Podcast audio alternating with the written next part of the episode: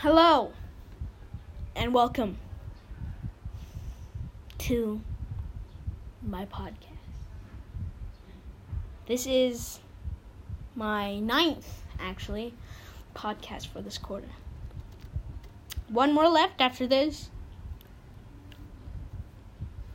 I'm so tired. Today, I will be talking about the binturong. It's a weird name, I know, but it's a binturong. Their scientific name is Arctictis binturong. They are mammals, omnivores. Their average lifespan in the wild is 18 years. Their size ranges from 2.3 to 2.8 feet. They weigh about 24 to 71 pounds. And they are very cute. Yes. Binturong live in the rainforests of South Asia.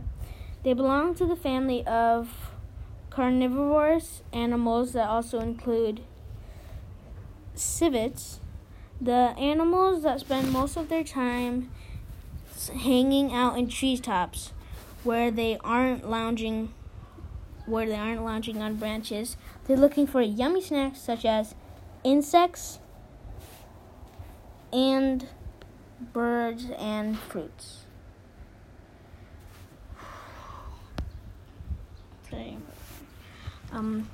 The animal uses its tails, which is almost as long as its body, like a fifth limb as it climbs through the forest. The tail is prehensile, which means it's capable of gripping things. The binturong is one of only two carnivores that have a prehensile tail. The other is the kinkajou.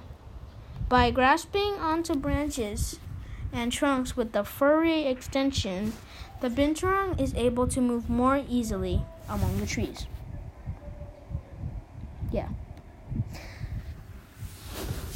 That'll be all for today. I'm actually thinking about talking about the kinkajou in my next one, podcast, but it might not happen, so thank you for listening, and goodbye. Peace. Did my best.